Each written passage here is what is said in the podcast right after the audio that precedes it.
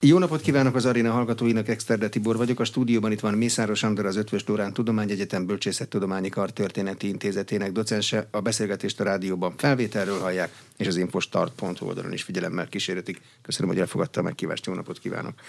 Jó napot kívánok! Meg volt a cseh elnökválasztás első fordulója. Petr Pavel nyugalmazott tábornok és Andrei Babis volt kormányfő, került 35 százalék körüli eredményekkel. Egy százalékon belül van a különbség. Hol van az elnök helye cseh politikában?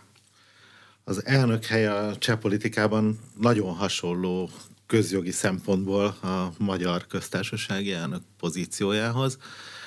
Az egy lényeges különbség, hogy közvetlenül választják. Ez nem rég van így, vagy hát rég, mert tíz éve, de ez a harmadik olyan választás, ahol közvetlenül választják az elnököt. Korábban közvetett elnökválasztás volt az első két évtizedében a cseh köztársaságnak, akkor a képviselőház és a szenátus választotta együtt, együttes ülésen a köztársasági elnököt, és 2013-tól közvetlen választás van. Tehát a köztársasági elnök egy komoly legitimitással rendelkező közjogi méltóság. De átalakította a köztársasági elnök megítélését, erejét, akciórádiuszát az, ahogy közvetlenül választják? Vagy mindig is pártjelöltek voltak, akinek igazodniuk kellett a pártjaikhoz? Hát ez egy jó kérdés, mert a köztársasági elnök a cseh politikai rendszerben, bár közjogilag nem rendelkezik erős jogosítványokkal, mégis egy nagyon tekintélyes közjogi méltóság, egy kiegyensúlyozó szerepű ember, és ez tulajdonképpen egy történeti adottság. Tehát a köztársasági elnök személye az hát kicsit és ez nem is, nem, nem is túlzás, hogy kicsit az uralkodóhoz hasonló szerep, ez 1918-tól kezdve, kezdve így van, egy olyan közjogi méltóság, akinek a szava nagyon sokat számít a cseh politikában. És ez nem a, közjó, nem a közvetlen választás okán van így, hanem sokkal inkább azért, mert 1918-ban a Csehszlovák köztársaságot megalapító politikus, Tomás Garig Masaryk, aztán köztársasági elnök lett 1935-ig, őt az állam atyának tekintették, ugye utána Benes töltötte be ezt a funkciót, és ugyancsak ilyen fontos az, hogy 1989 őszétől, vagy pontosabban decemberétől, ugye a kommunista rendszer bukása utáni időszakban, először Csehszlovák köztársasági elnökként, aztán Cseh köztársasági elnökként Václav Havel töltötte be ezt a pozíciót, és tulajdonképpen ez egy Masariki és Haveli hagyomány, hogy a köztársasági elnök egy nagyon komoly megbecsüléssel rendelkező közjogi méltóság, akinek ha nincsenek is konkrét közjogi lehetőségei, a szava nagyon sokat számít a De politikai életben. Mire szokta a cseh köztársasági elnök a szavát használni? Mert azért van egy olyan jelenség is, hogy minél többet használja, annál inkább nyilván koptathatja az elnöki tekintét.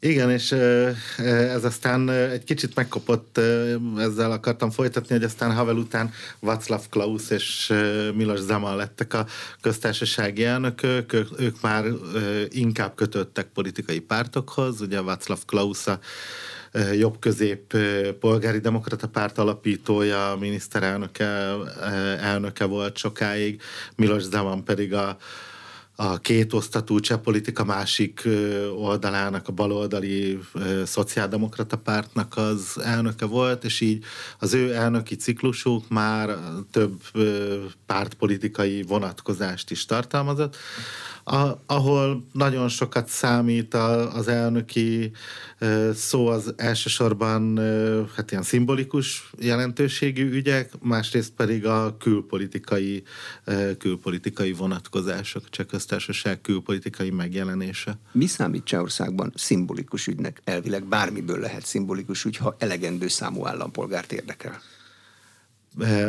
Persze, mondjuk a, a legfontosabb, vagy a leg, legtöbb izgalmat kiváltó szimbolikus ügy szokott lenni e, például a, a kitüntetés adományozás, ami a köztársasági elnök jogköre, szinte kizárólagosan, és abból időről időre kiszokott derülni az, hogy a köztársasági elnök milyen politikai irányvonalat követ az, az országban. Illetve ugyancsak mondjuk szimbolikus ügy volt például, amit uh, tavaly ősszel átélhettünk, hogy, uh, átélhetett Csehország, hogy uh, bár közjogilag nincs lehetősége a köztársasági elnöknek megvétózni a kormánytagokat, olyan lehetősége nincs.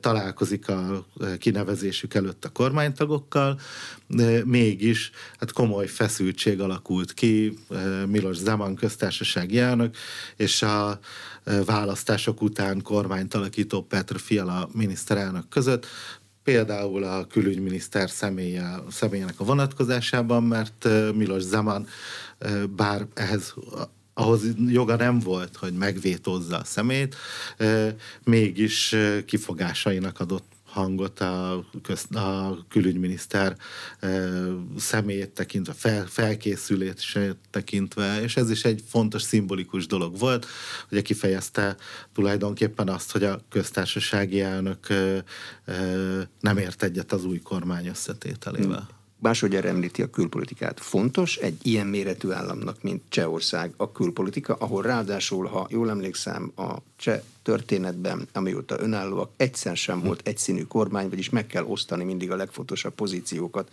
ezért más a külügyminiszter, más pártja van, mint mondjuk a miniszterelnöknek. Mi köze van a köztársasági elnöknek a külpolitikához?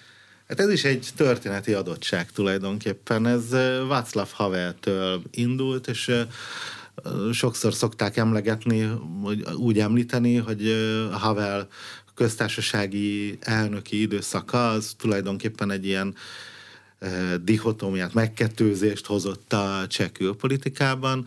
A mindenkori cseh kormányzat intézte a, a, a, a külpolitikai, tehát a, a mindennapi külpolitikai ügyeket. Václav Havel köztársasági elnökként viszont nagyon erőteljesen megjelent a elsősorban emberi jogi kérdésekkel kapcsolatban, külpolitikai szereplőként Kubával, Tibettel kapcsolatban, a Csecsen háborúval, háborúkkal kapcsolatban nagyon sokszor megszólalt, fogadott Prágába vendégeket.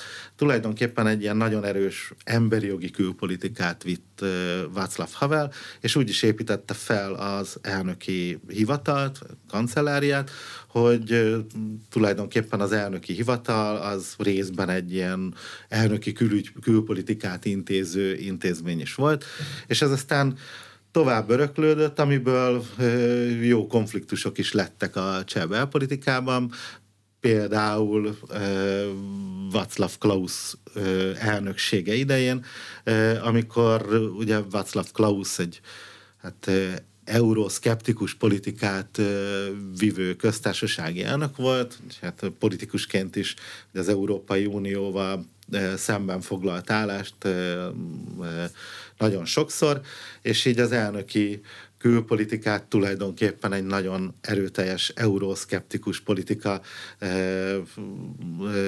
politika vitelére használta fel, miközben a mellette a cseh kormányzat pedig egy európai párti külpolitikát vitt. Ebből sok sok De konfliktus Legutóbb volt. még Tajvan ügyében is voltak ilyen, hogy teljesen más irányt vitt a cseh külpolitika három nagy aktora, az elnök, a miniszterelnökség, meg a külügyminiszter. Akkor kire kell figyelni, Igen. amikor Csehországban azt nézzük, hogy ebben a kérdésben mi a cseh álláspont? Hát azért elsősorban a kormányzati álláspont az, ami a napi külpolitikában mértékadó, és az a köztársasági elnök tulajdonképpen tényleg mondjuk nem tudom, szimbolikus állásfoglalásokon túl azért konkrét külpolitikai lépéseket nem, tehát szerződéseket nem köthet, nem, nem valósíthat meg külpolitikai lép, konkrét külpolitikai lépéseket. A kormányzat meg a cseh elnöki hatalom viszonya az milyen? Azt mi írja le? A jogszabályok, a hagyományok? Hát a jogszabályok, az alkotmány, igen, az, az írja le a, a, a, a köztársasági elnök közjogi, közjogi helyét. Azt kell figyelnünk, hogy hányszor küldhet vissza törvényt, és hogy kit nevezhet ki, meg milyen kitüntetést adhat, nagyjából Persze, ennyi. igen, nagyjából igen. És Ez ezt a, köztár, a cseh köztársasági elnökök általában tartják? Általában tartják. A külpolitikával kapcsolatban voltak kísérletek a ennek a, a köztársasági elnöki hivatal külpolitikai apparátusának a, a, a, a jogkörének a korlátozására. De az, azok is csak részben sikerültek még Václav Klaus elnöksége idején. A cseh elnökök társadalmi megítélését az a párthoz kötöttségük befolyásolja, a cseh hagyományok befolyásolják, szóval azt írja le? Egészen más ember, Havel, Klaus, meg Zeman.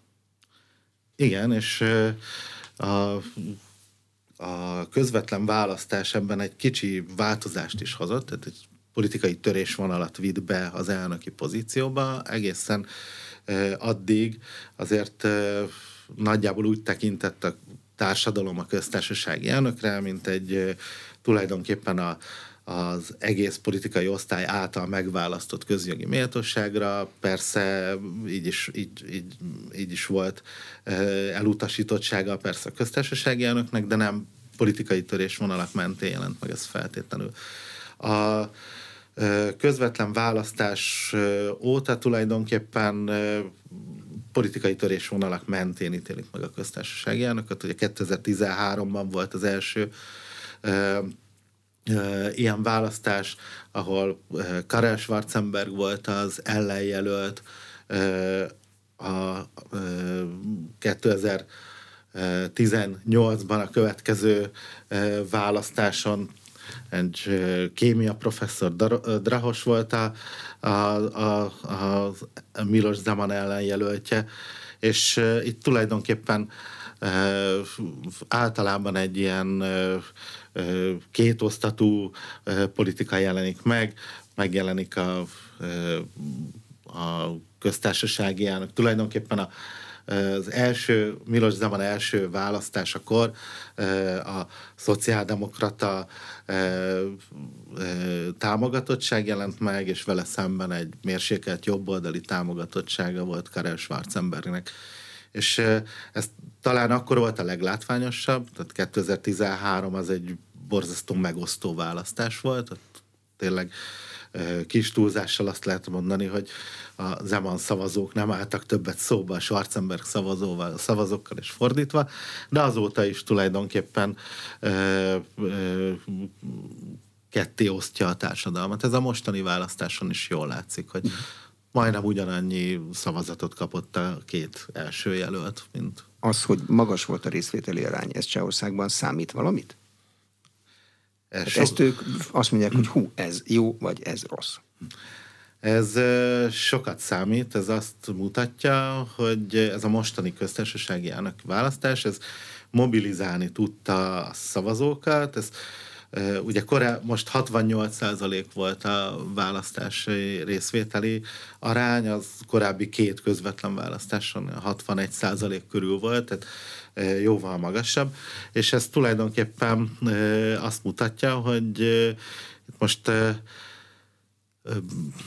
hát azt lehet mondani, hogy e, először gondolták nagyon sokan azt, hogy ennek komoly tétje van ennek a, ennek a köztársasági elnök választásnak. De milyen tétet Ez... tettek mellé? Tehát mit mondanak a csehek, hogy miért fontos, hogy Petr Pavel legyen, miért fontos, hogy Andrei Babis legyen, vagy voltak még többi jelöltek, és mm. miért fontos, hogy ők legyenek?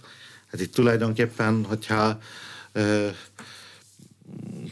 és talán nem, nem, is, nem is esünk túlzásba, ha azt mondjuk, hogy Andrei Babis személye mobilizálta a választókat. Tehát Andrei Babis a cseh politika legerősebb személyisége, már a 21 októberi képviselőházi választáson is tulajdonképpen Babis kormányon maradása, vagy az ellenzéki kormányzás volt az, ami, ami nagyon komoly mobilizáló erő volt. Még Babis ö, ö, külön mobilizálta a választókat azzal, hogy a választások előtt röviddel kijelentette azt, hogy ha nem maradhat kormányfő, akkor kivonul a politikából, mert számára a képviselőházi vitatkozás, a képviselőházi mocsár nem, nem szimpatikus.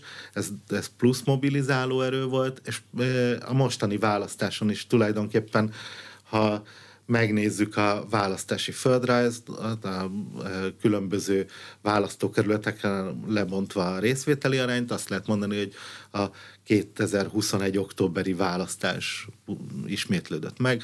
Az nagyon elkötelezett anó szavazók Babis mellett szavaztak, és a nagyon elkötelezett Hát én még csak azt sem mondanám, hogy hát, kormánypárt, hanem antibabis szavazók pedig elmentek, és Petr Pavelre szavaztak. De az antibabis szavazóknak van pártjuk? Vagy több pártjuk van? Vagy nincs pártjuk, hanem az az összetartó erő közöttük, hogy ne Babis legyen a következő elnök? Ne, hát inkább azt mondanám, hogy több pártjuk van. Tehát a, a, az, az antibabis szavazók, ők a mostani kormánykoalíciót alkotó pártok szavazói.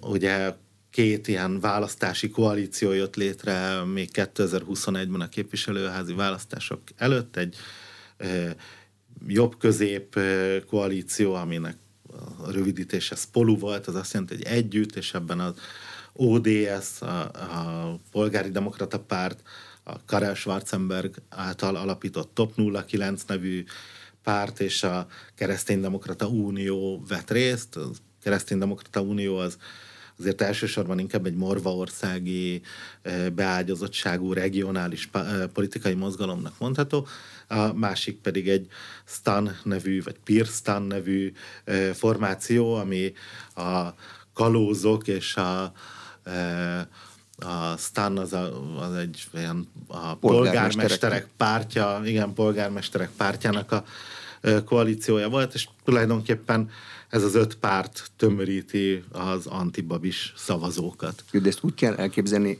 talán végletesen leegyszerűsítve, hogy Andrei Babis képes nem csak a saját oldalát összetartani, akik azt akarják, hogy ő folytassa, hanem az ellenoldalt is képes összetartani, legalábbis abban a kérdésben, hogy ne ő folytassa? Az biztos, igen. Tehát, az, az biztos, hogy Andrei Babis egy olyan meghatározó személyiség a cseh politikának, hogy képes összetartani azt az oldalt.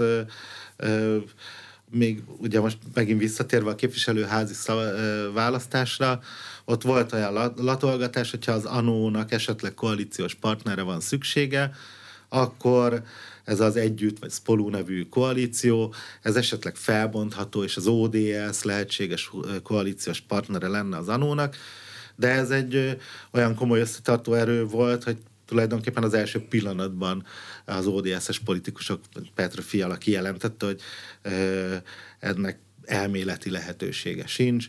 A, az, ODS, a Top 09 és a KD, KDU CSL, a Kereszténydemokrata Unió együtt marad és együtt fog kormányozni. De szigorúan elméletileg azzal érdemes eljátszani, hogy mi lenne az Andrei Babis pártjával, Andrei Babis nélkül, meg mi lenne az antibabisistákkal, Andrei Babis nélkül? Hm.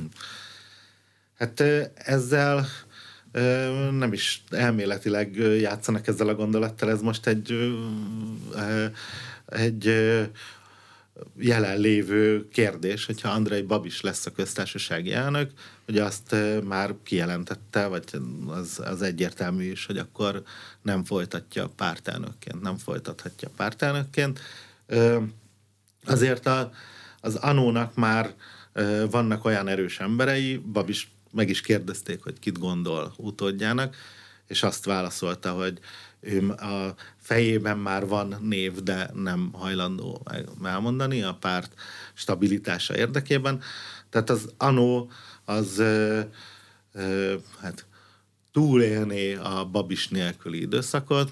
Ö, az ö, a tavaly őszi választási siker ö, miatt szerintem a, a, a kormányzó koalíció is túlélné azt, hogyha Andrei Babist kivennénk a kormány, a, a, a politikából. Jó, de bocsánat, az, hogy elnök lesz, az a politikából való kivételt jelenti? Nem, nem az jelenti a kivételt, hogyha nem lesz elnök? Hát kétféle lehetőség van. Az egyik az, hogyha a, követ, a két hét múlva tartandó második fordulóban Andrei Babis elnök lesz. Akkor az egy ö, nagyon jelentős politikai pozíció lesz, annál is inkább, és Babis maga is erre hivatkozik, hogy most a cseh politikában tulajdonképpen a kormányzó pártoknak túlsúlyuk van. Tehát a kormány, kormány is az ő kezükben van, a parlament két kamarája, kamarát is, kamaráját is a kormányzó pártok vezetik, az alkotmánybíróságának, és közel áll a kormánypártokhoz.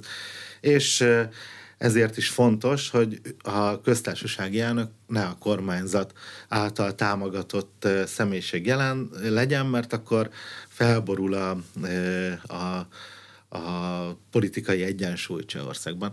És ezért, hogyha Babis lesz a köztársasági elnök, akkor az egy nagyon jelentős szerepet fog adni számára, hiszen a, a kormányzat majdnem, hogy egyedüli közjogi pozícióban lévő ellenfeleként léphet fel. És ezt úgy kell elképzelni, hogyha ő lesz a köztársasági elnök, akkor egykori pártját tolni fogja minden rendelkezésre álló legális eszközzel? Egy következő hát az, elválasztáson? Az nagyon valószínű, igen. Mint ahogy a köztársasági elnök állást foglal a napi politikai csatározásokban, tulajdonképpen azt is mondhatjuk, hogy ez már megvalósult az előző elnöki ciklusban, ugye Milos Zeman a legfontosabb politikai szövetségesének nevezte Andrei Babist, nagyon jó viszonyban voltak, nagyon szorosan együttműködtek a cseh politika vitelében, és Milos Zeman az előző választ, parlamenti választásoknál hát egyértelműen jelezte, hogy számára az lenne a kedvező, vagy ő úgy gondolja, hogy Csehország számára is az lenne a jó, hogyha Andrei Babis folytatná a munkát. Tehát a politikai uh, szimpátiáját kif, kif, kifejezi a, a cseh köztársasági elnök, valószínűleg Andrei Babis is így Azt elmondta Andrei Babis, hogy miért akar köztársasági elnöknek lenni, mert egy olyan választáson veszített, ahol végül is a legnagyobb frakció az ő frakciója volt, mert a legtöbbet ő nyerte, csak nem tudott kormányt alakítani, mert nem álltak össze vele. Igen, ez Miért egy akar elnök lenni?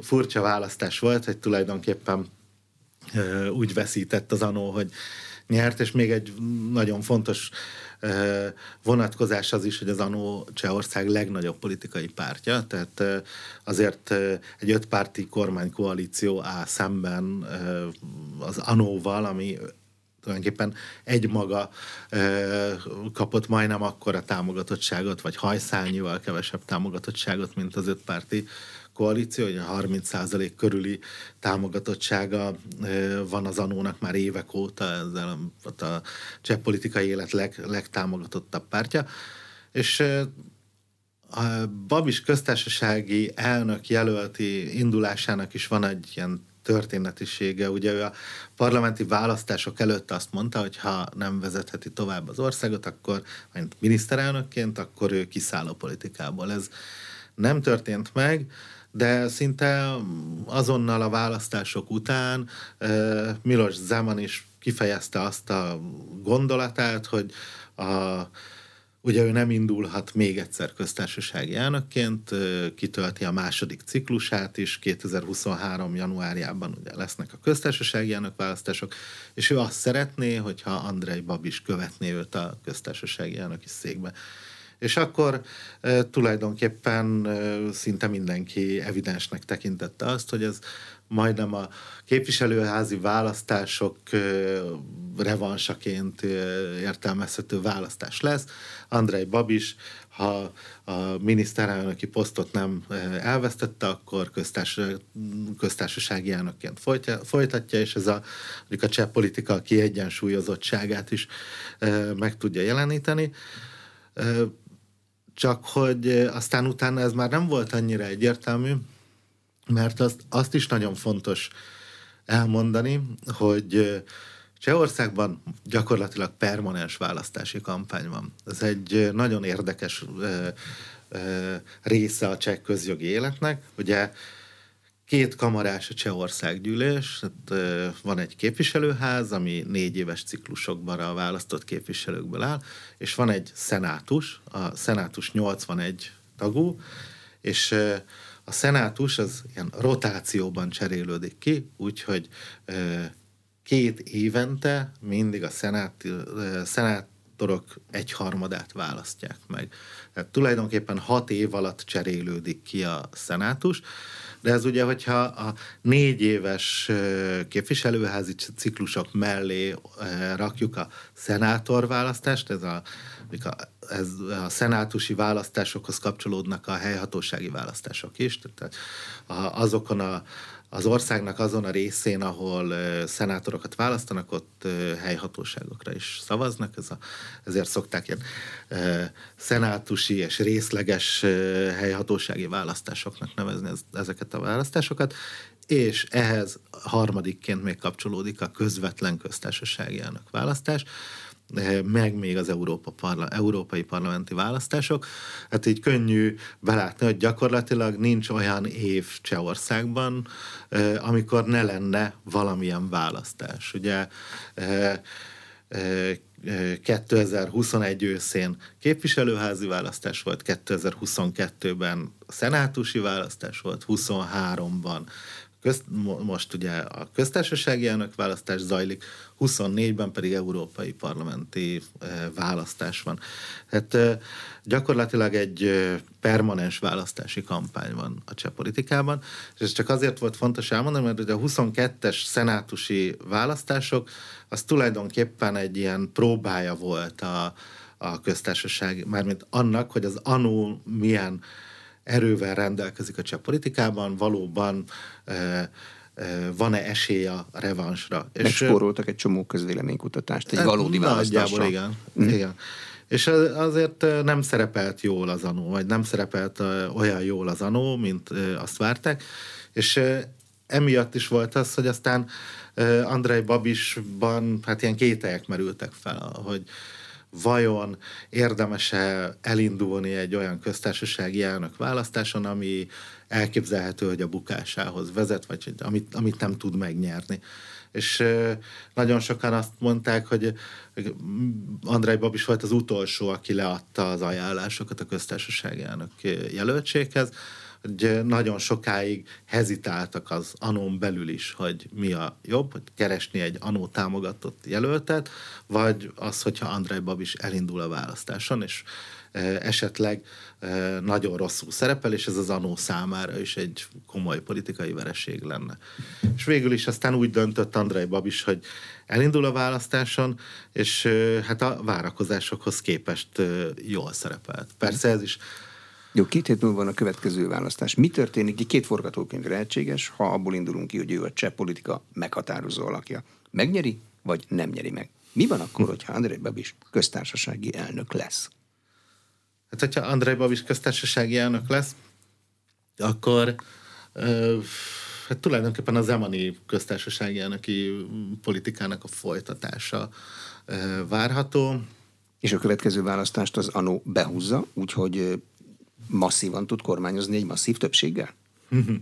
Ez egy na- e, nagy kérdés, mert ugye itt e, talán az anó, anónak még az is lehet, hogy az lenne a jobb, hogyha Andrei Babis nem lenne köztársasági elnök. Mert azért a cseh gazdaság és a, hát a, a, a cseh társadalom is megszenvedi a mostani válság időszakot és valószínűleg nagyon sok kedvezőtlen, vagy több kedvezőtlen lépésre is sor, sor kerül majd az elkövetkezendő időszakban, elkövetkezendő hónapokban. Beszélnek adóemelésről, ugye az, az elektromos áram ára az rendkívüli mértékben emelkedett, sokan mondják, hogy a cseh gazdaság már recesszióba fordult az utolsó negyed évben, és talán az anónak az lenne jó, hogyha egy kormánypártok által támogatott köztársasági elnök lenne, és azt lehetne mondani, hogy ezt mind ebből, igen, ebből mi kimaradtunk, mi mondtuk, hogy ezt, ezt nem így kéne. az egy, a másik kérdés pedig az, hogy vajon elindulnak-e babis nélkül pozícióharcok az anóban, és ez az anó stabilitását mennyire roppantja meg, hogyha ha az alapító elnök elhagyja a pártot. Mhm. A másik jelölt, Petr Pavel, ő egy nyugalmazott tábornok, cseh hadseregnek magasrangú tisztségviselője. Róla mit kell tudni? Ő hogy bukkant föl? Petr Pavel Hát nem mondom, hogy ismert személyisége volt a cseh közéletnek. Tehát ez, ez túlzás lenne azt mondani, hogy mindenki ismerte. Aki odafigyelt a cseh politikai közélet alakulására, az hallhatott róla a jugoszláv polgárháború idején, a, a 1993-ban volt egy fontos szerepe, a, jól emlékszem, francia katonákkal, katonák kimentésével kapcsolatban. Aztán persze volt vezérkari főnök, ugye akkor sokan hallhatták a nevét, és volt a NATO katonai bizottságának a vezetője is, az tulajdonképpen az ő politikai beágyazottságát, vagy nemzetközi ismertségét segítette elő. Amikor a cseh társadalom többsége először találkozhatott vele, az a koronavírus első hullámának az időszaka volt, amikor egy együtt sikerül nevű civil szervezetet alakított, és tulajdonképpen a koronavírus hatásainak, vagy korona, koronavírus okozta nehézségeket, nehézségeken segítő civil szervezet vezetője volt. De nem párt szervezet volt, hanem egy civil szervezet, és úgy karolta föl valamelyik politikai párt? Sőt, hát Petra Pavel bár a kormánypártok mögött állnak, ő nem, nem pártjelölt, azt mindig hangsúlyozza, hogy ő egy olyan közismert személyiség, akit felkértek, hogy a, hogy jelöltesse magát köztársasági elnöknek. A kormánypártok, kormányzó pártok segítettek számára összeszedni a jelöléshez szükséges ajánlásokat, kifejezték azt, hogy egyetértenek Petr Pavel nyugatos, Európa párti politikai elképzeléseivel, és mögé álltak, felszólították a pártok szavazóit, hogy szavazzanak Petr Pavelre, de ő egyik pártnak sem kifejezetten a jelöltje. De ilyenkor Csehországban nem mondják a hogy hát Jézusom, hát még egy jelöltet se tudtatok kiizzadni magatokból. Mit akartok ezen a pályán? Nem, hát azért nem mondják, mert ezek a kormányzó pártok arra hivatkoznak, hogy van nem is egy, hanem két olyan alkalmasnak tekintett jelölt, aki számú szerintük megfelelően tudná ellátni ezt a hát, pártoktól független közjogi méltóságot, mert a, a választásokon harmadik helyen végzett jelölt, a Danuse Nerudová, a Brüni Mendel Egyetem volt dékánja, és ő, ő is élvezte a kormánypártok támogatottságát. Tehát tulajdonképpen a kormánypártoknak két olyan jelöltjük volt, akikre azt mondták, hogy őket olyan megbízható, kiegyensúlyozott személyiségeknek tartják, mind a ketten a politikáról kívülről érkeznek, akik meg tudják testesíteni mondjuk a cseh, cseh nemzet egységét. De ez vagy... Csehországban érdem a politikán kívülről érkezni? Egy politikai pozícióba? Az Csehországban nagyon nagy érdem. Igen, tehát Csehországban hát két, a két legnépszerűbb kormány az tulajdonképpen az a, az a két kormány volt, ami a pártok által vezetett kormányok bukása után egy ideiglenesen felálló szakértői kormány volt. Jirzsi Tosovszki által vezetett, ő a Cseh Nemzeti Bank kormányzója volt, és ő, ő vezetett egy szakértői kormányt, és utána pedig a valószínűleg sokan emlékeznek a cseh uniós elnökség kellős közepén megbukó Topolának kormányra, és utána pedig a cseh statisztikai hivatal elnöke alakított szakértői kormányt. Mind a két kormányzat hatalmas népszerűségnek örvendett, és úgy gond, hogy a társadalom többsége úgy gondolta, hogy végre, nem tudom, szakértők vezetik az egyes tárcákat, nem, nem a politika, politika játszmai alakították ki a, a, a, a kormányzatot. De mégsem a szakértői kormányok folytatták utána, hanem visszajöttek a parlamenti politikai választások, és politikai kormányok alakultak. Persze, sőt, ö, ö, a, a, a statisztikai hivatalának aztán elindult köztársasági elnök választáson, és semmilyen eredményt nem ért el, utolsók között végzett. Tehát amikor már politikusként jelentkezett, akkor már rá ő sem tudott szavazókat szerezni. Igen, de ettől függetlenül a politikán kívüliség az egy nagyon fontos érdem a cseh társadalom szemében. Korábbi kampányokban sokat beszéltek a tehetős üzletemberek szerepéről a cseh politikában. A mostani kormánynak, meg a, általában a politikai aktoroknak mi a szerepe a cseh tulajdonosi réteghez? Akik magabírók, akik azt mondják, hogy én bele is tudok szólni, ha másképp nem, médiát tulajdonlok, vállalatokat tulajdonlok, munkaadó vagyok például. Uh-huh. Hát erre Andrei Babis hivatkozik nagyon sokszor, hogy ő tulajdonképpen az Agrofert vállalkozáson keresztül egy nagyon nem csak, nem csak politikusként, vagy diplomata, diplomataként tudja, vagy bizonyította, hogy tudja kormányozni az országot, hanem nagy vállalkozóként is, egy olyan holdingnak a vezetőjeként, amely 40 ezer embernek ad munka lehetőséget, vagy ad munkát Csehországban. És a egyéb nagy tulajdonosok a politikai állásfoglalásukat kinyilvánítják? Ez elő, előfordul, de ez azért nem annyira nem jellemző a cseh nagy tulajdonosokra, vagy egy-egy konkrét politikai párt mellé oda, odaállnának. Az általuk tulajdonult média? Az világosan azon látszik, hogy kinek szurkolnak? Hát ugye felvetődött, amikor Andrei Babis tulajdonába került a két vezető napilap, ugye a Lidover Novini és a Dnes, hogy ez ugye akkor, akkoriban Andrei Babist Cseh Berlusconi-nek is nevezték, és úgy gondolták, hogy ez a ez nem, nem tesz jót a, a cseh nyilvánosságnak.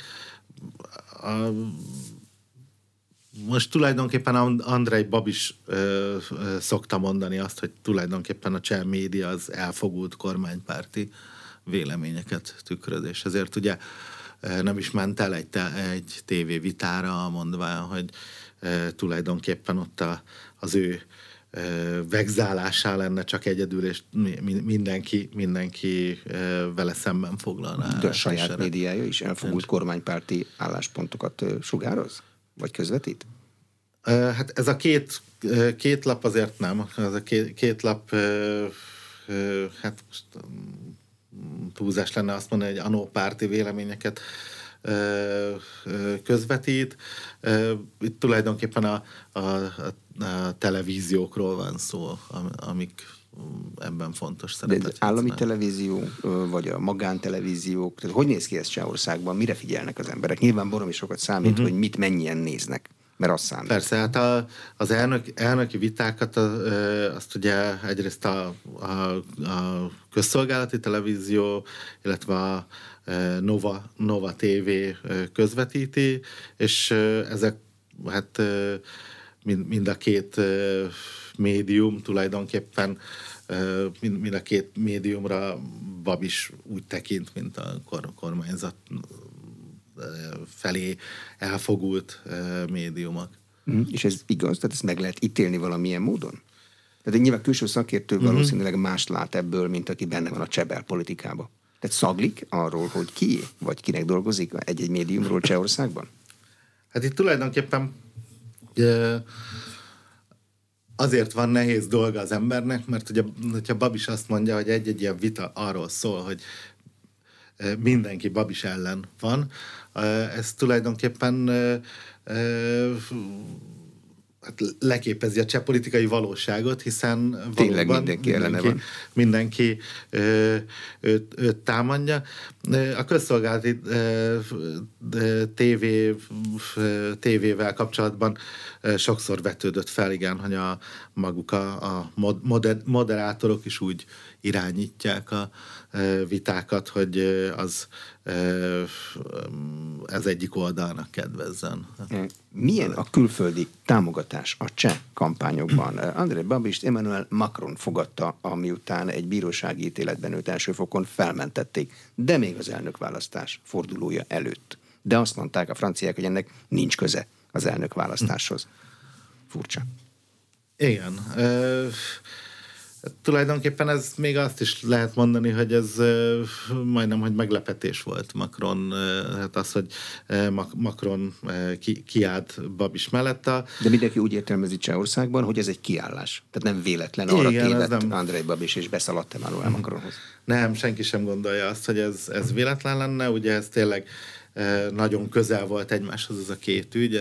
Egyrészt ez a hosszú évek óta húzódó Gólyafészek nevű projektnek, projekttel kapcsolatban felvetődött korrupciós ügynek a bírósági lezárása, és az, hogy utána közvetlenül Macron fogadta Andrei Babist.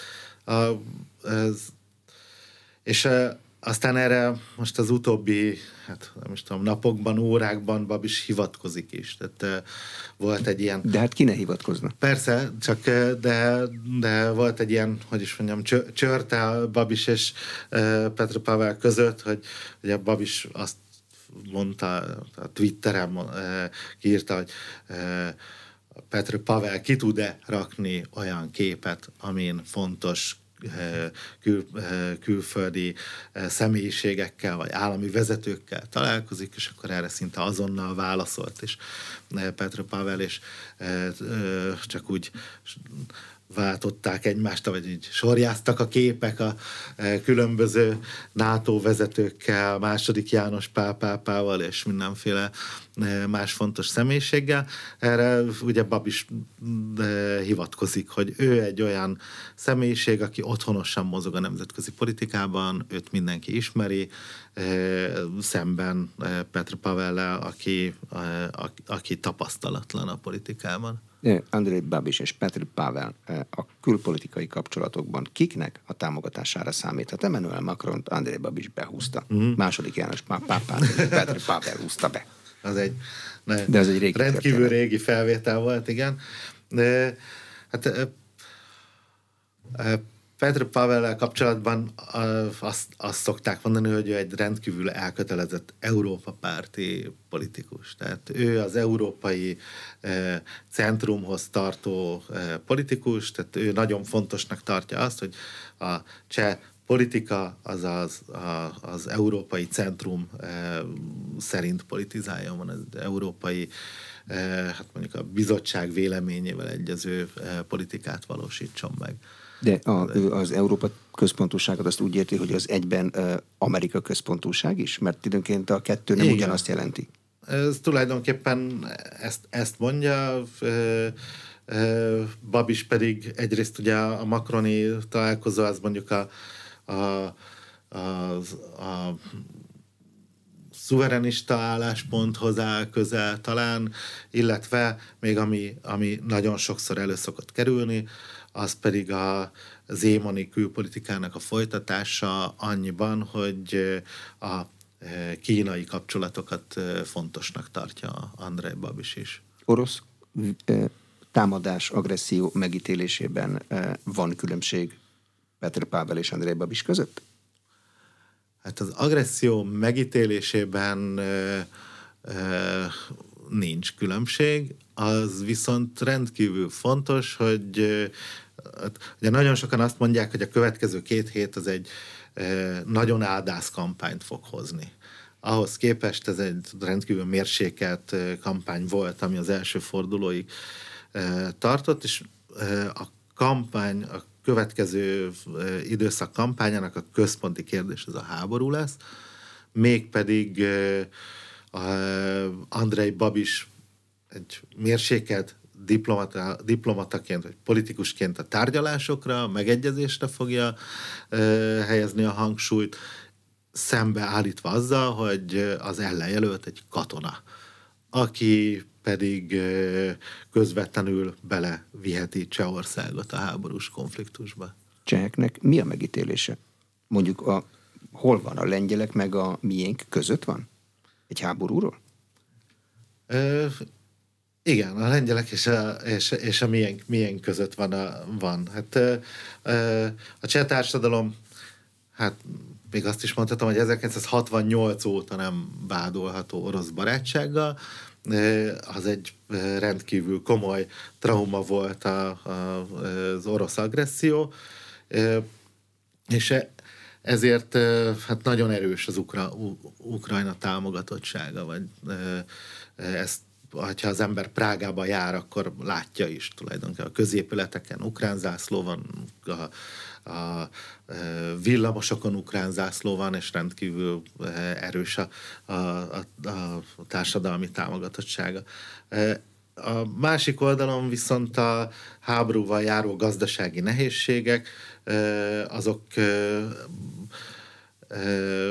miatt a társadalomnak van egy jelentős olyan rétege, amelyik azt mondja, hogy Csehországnak a, ki kell maradni a konfliktusból, illetve mindenféleképpen gyors megegyezésre van szükség, hiszen a, a rendkívül komoly gazdasági károkat okoz, okoz a háború. Még egy utolsó kérdés, 23, tehát ez év júliusában átveszik a csehek a Visegrádi négyek soros elnökségét. Van-e, lehet-e változás attól függően, hogy ki az elnök?